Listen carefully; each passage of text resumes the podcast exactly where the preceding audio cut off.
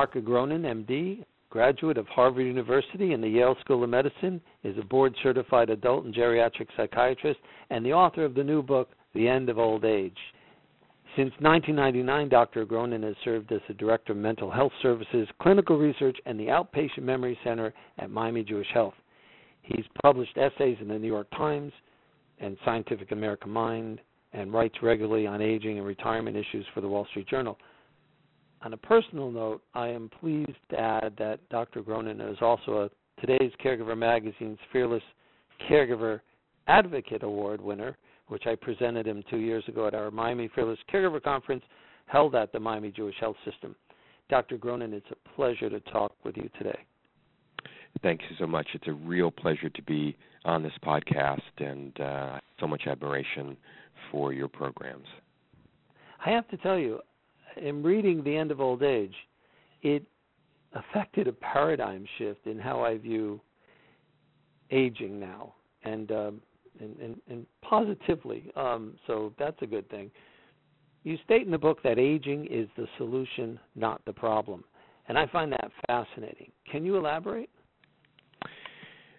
I, I make the point that if we only look at aging from the standpoint of decline and disease and its downside, it's no wonder that we only see it as a problem, as an impediment, as something that brings us down and gets in the way. But if we look at it in an equally scientific and accurate way, that aging brings certain strengths with it, and I focus in the book on, on wisdom, on purpose, and creativity, we realize that as we face adversity as we age, and need to solve problems, need to uh, expand relationships and other activities, that that these strengths of aging become the solution to all of these issues. And it gives us a more balanced view of the aging process and teaches us that there's so much that we have to gain that we can look forward to and that we can use to enhance the second half of life you tell some wonderful stories in the book about people who are aging and their families. What are some of your favorite stories? I work with so many fascinating people and so many inspiring people uh, that it's it's wonderful to carry around all these stories with me. Uh, I write about in the book. Uh, there's two individuals I would highlight.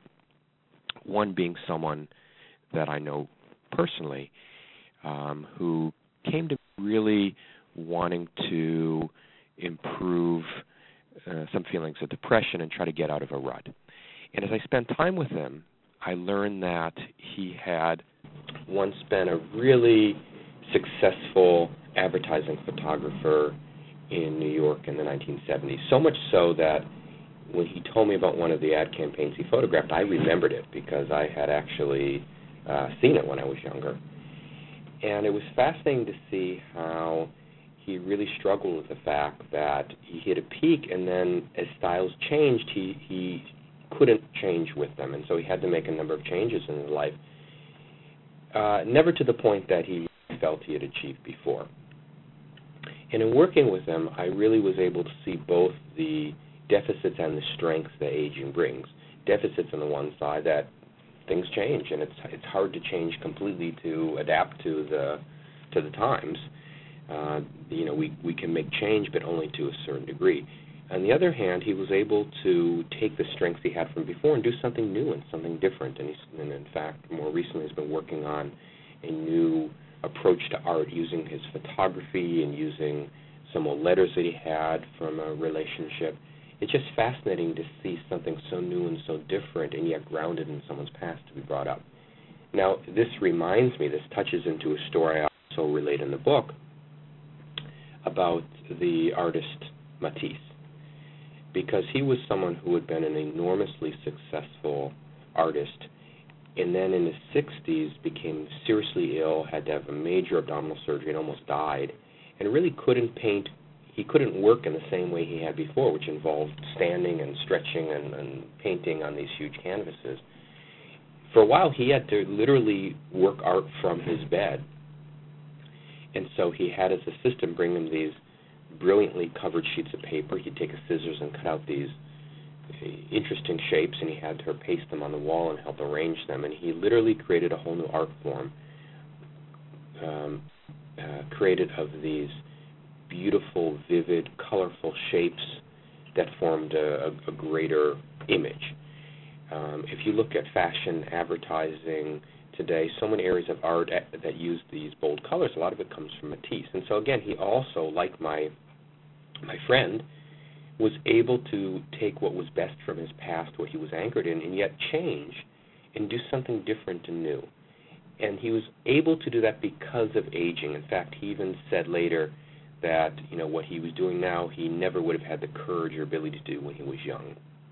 He said, "I finally have been able to say what I really want to say." And so, in in these situations, you can see aging provided the abilities, the strengths, the gifts that individuals were able to get out of certain adverse situations, out of certain ruts, do something new and different, and really give themselves new meaning and joy, and, and people around them as well. Let's talk about creative aging. Sure. So, this term is something that I get from Gene Cohen, who is a really remarkable geriatric psychiatrist uh, innovator, just a remarkable person, a, a mentor for me as well. And and as he worked in the field of psychiatry and really was one of the founders of working with uh, of older working with older people, he made the point that creativity is such an important part of life, whether it's in the arts, whether it's in problem solving, whether it's in working across the generations. But this creativity not only gives us so much meaning in our lives and so much purpose, but it's something that doesn't go away when we get older. With many people, quite the contrary, it increases, it changes, it deepens with age. If you look at most theories of aging, it says, well, we're able to survive, we're able to thrive, we're able to do things in spite of aging. If we can maintain health, if we can maintain activities, it, it's it's it's sort of trying to survive against the storm, is how so many theories look at aging. Gene Cohen looked at it in a, in a very different way because he made the point that it's not that we're surviving the face of a storm it's that we are growing and changing developing because of these this force of aging so he took a very different approach to it and this is what i call creative aging because it to me represents a new way of looking at the aging process. Uh, realizing that we have, you know, we're living so many more years, and we have so many abilities that we can really make a difference in our lives and other people. It's not just about, you know, tying things up and wrapping up and sliding into, you know, the end for us. It gives us a whole different perspective on what aging is all about. What are, what are age points?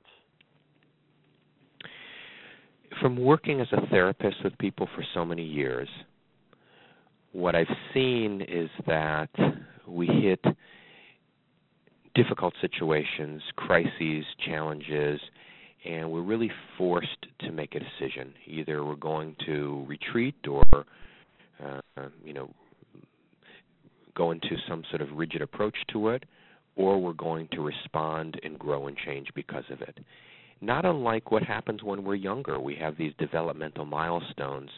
When we learn to walk, we learn to um, go to school, to do math for the first time, you know, to have relationships. I mean, we, we refer to these as developmental milestones because they really herald uh, our growth and development. That doesn't change once we become adults. We continue to face situations that really challenge us and that we have the opportunity to work around. And so I, I refer this to as an age point because to me, even though it can be a very challenging point, it reveals a gap between what we know, what we can do, and what we are unable to do or understand or cope with in the moment. And the way in which we bridge that gap over time is what really allows us to grow and change as individuals. So a good example would be retirement someone has pursued a certain career their whole life and now they retire. And sometimes people find themselves completely at a loss because they no longer have the role that gave them purpose and meaning and, and kept them busy during the day. and for some people it's a crisis and so i talk about how you know the first part of an age point sometimes is this sense of of shock and paralysis that that we sometimes don't know what to do and we're really struggling and then we go through a, a period in which we try out different ideas and thoughts and, and, and wrestle with it. Um, we don't know what we want to conclude in the moment, but that process of working it through forces us to to really stretch how we think about things, how we approach things, and eventually and hopefully we come to a resolution which is in some ways it's a new person. It's a new approach.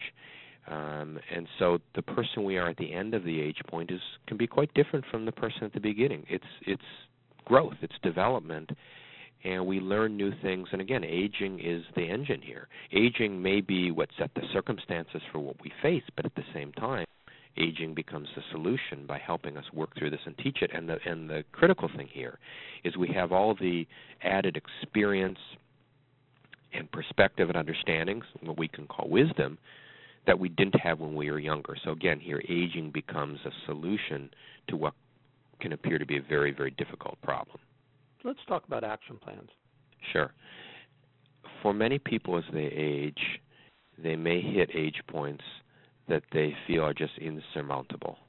They can't get around it, they can't change. These can be small and large things. So, a good example would be uh, I was meeting with someone the other day, and uh, he absolutely refuses to use any sort of smartphone. And he said that I there's no way I can understand it. I can't deal with it. It's you know that's for my kids and grandchildren. Now, there's no question if you look at what this person's able to do and their abilities and experience, they can use a smartphone. But they've decided for them, you know, call this an age point where they've, you know, the technology that that is out there that could really make a difference. They just don't feel they have the cap- capability of doing it. They've kind of given up. Um, so for me, I wanted to really focus on an action plan to get someone around something like that. Now that's something small, but it could be someone who uh, lost a spouse and just doesn't feel they can really engage with any other relationships whether it's romantic or just in terms of new friendships. So you know, again, it can be small or large things. And in the action plan, what I tell people is you have to begin by taking stock of what you've accomplished, your reserve, your abilities, your assets, similar to how someone might look at their financial portfolio. If you hit a financial crisis, what's the first thing you need to do? You need to take stock of you know, what's your cash reserve, what do you have saved for retirement, what's your insurance. In this case, you have to take stock of what are your abilities? What are your interests? What are your experiences? So that's the first step. The second step is look at how you've done it before, how you've been resilient before. And this is often a part of both problem solving therapy and life review, which are two forms of psychotherapy that we do. But you look at how you've done it before because you can rely on those strengths, but sometimes you have to really realize that you have those strengths in the first place. Third, realize that you can make changes. There's ways to renew things from the past, and maybe in a different way, and reinvent yourselves. You know, the way, for instance, I talk about Matisse had to do a new type of art. So he was able to use all the strengths and abilities he had, but he had to also let go of some of his old approaches and, and do it in a different way. And uh, think about what do you want to leave for your children, grandchildren, nieces, nephews, community, whoever is important to you? What do you want your legacy to be? Because that can give you a direction and a motivation. And finally, I emphasize in the action plan take time to celebrate and honor your aging self and the transitions you've gone through. It's important to do that. We have so many ways to celebrate and ritualize transitions early in life, whether it's birthdays or uh, you know, baptism, bar mitzvah, uh, you know, weddings. We need to do the same in later life as well, because those rituals and those celebrations help us mark the importance of these changes of life, but also give us value and meaning as as human beings. So that's the basic approach that I give in the book, and it, and it, it really echoes what I do both as a therapist with older people, but also just as as a member of a family, as a member of a community as well. When I uh, work with people, and or if I need uh, help myself. In researching and writing the book, has this changed your paradigm on thinking about aging, your aging in particular? That's a really great question. And I have to say that in the work I do, I see people in some of the most difficult and desperate situations. People don't come to a geriatric psychiatrist because they're doing well. And sometimes they come in with situations that seem absolutely tragic and uh, really without resolution. And I challenge myself in those situations. At the same time, um, they're they're difficult and frightening, to be frank, because one thing we have in common with everyone is we, we're all going to age we all are going to face these changes and I want to take the approach that there's always something we can do to help improve the situation or at the end of the day to care for someone. There's such a focus now on long-term care, the the field in which I work with end of life care, hospice care. And we've really transformed the experience for so many people of what can be difficult and tragic in the last few days, weeks, or months of their life into something that can be more comfortable and meaningful. And I think that's wonderful. But what I say to myself is, well, hey, there are years, if not decades, before we get to the point where we need to, to put the same efforts in. And we need to transform the aging process. And reflecting back on my own experiences, I found that I'm trying to work out ways and solutions as much for myself and my family as for people I work with in my community. So it stems from that, and it and it also translates into larger projects that I'm working on. So, for instance, where I work at at Miami Jewish Health, we are building what will be the first village in the country for, for people with Alzheimer's disease and other forms of dementia. So we can actually create an environment in which they can uh, we can leverage their strengths at the same time we're caring for their their needs and their disabilities. It stems from the same philosophy that we simply cannot give up on, on people. We need to look for ways to make the situation better. But that starts with taking an attitude that's both positive and hopeful. If we don't have that perspective on aging, if we only look at aging as something negative, as, as a disease or a time of decline, we certainly will have will not have the motivation or or the uh, creativity, the imagination to try to make things better. What would you say is the most important piece of advice you'd like to share with family caregivers? The situation can be difficult, trying, tragic, and seem that it can appear that there's no solution. But always keep in mind that there are always ways to improve it. You you have to have some degree of, of a positive, hopeful approach in order to make the best of the situation and sometimes even transcend what the experience has been for you. Um, and I find that when caregivers are able to do that, they they become different people. And I, I would I would point to something that I myself learned recently. When I when I always speak of the caregiving process,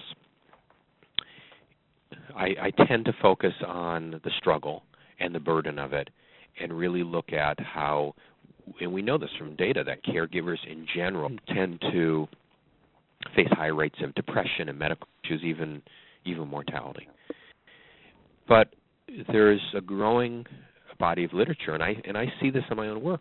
Some people thrive on caregiving because they're able to get great meaning out of it, and they're able to realize that that this is part of life in general. It's part of their life, and they have a decision they they make. They can either withdraw from it or retreat or only look at the negative and the tragedy, or they can realize that you know this is part of their duty in life. This is part of their their mission, their destiny for some people, and they can embrace it. Certain caregivers, uh, they really thrive on this. It really gives them meaning. And again, it's, it's not necessarily something that they would have wanted or they would choose, but it just tells us there's the potential for us to make the situation better. And when we do that we really make a statement to ourselves and our our loved ones and our community about the value of human beings. Ultimately that's really what we show that we always will care for one another and value one another. And and that makes our lives in the world a much better place. Thank you, Dr. Gronin. I really appreciate your time. The book is terrific. I, I want to thank you. The work you do is so important. You represent this this wonderful, positive, humane approach to caregiving. It does so much good for so many people that it's really it's my honor to be able to um, talk to you about this and impart any words.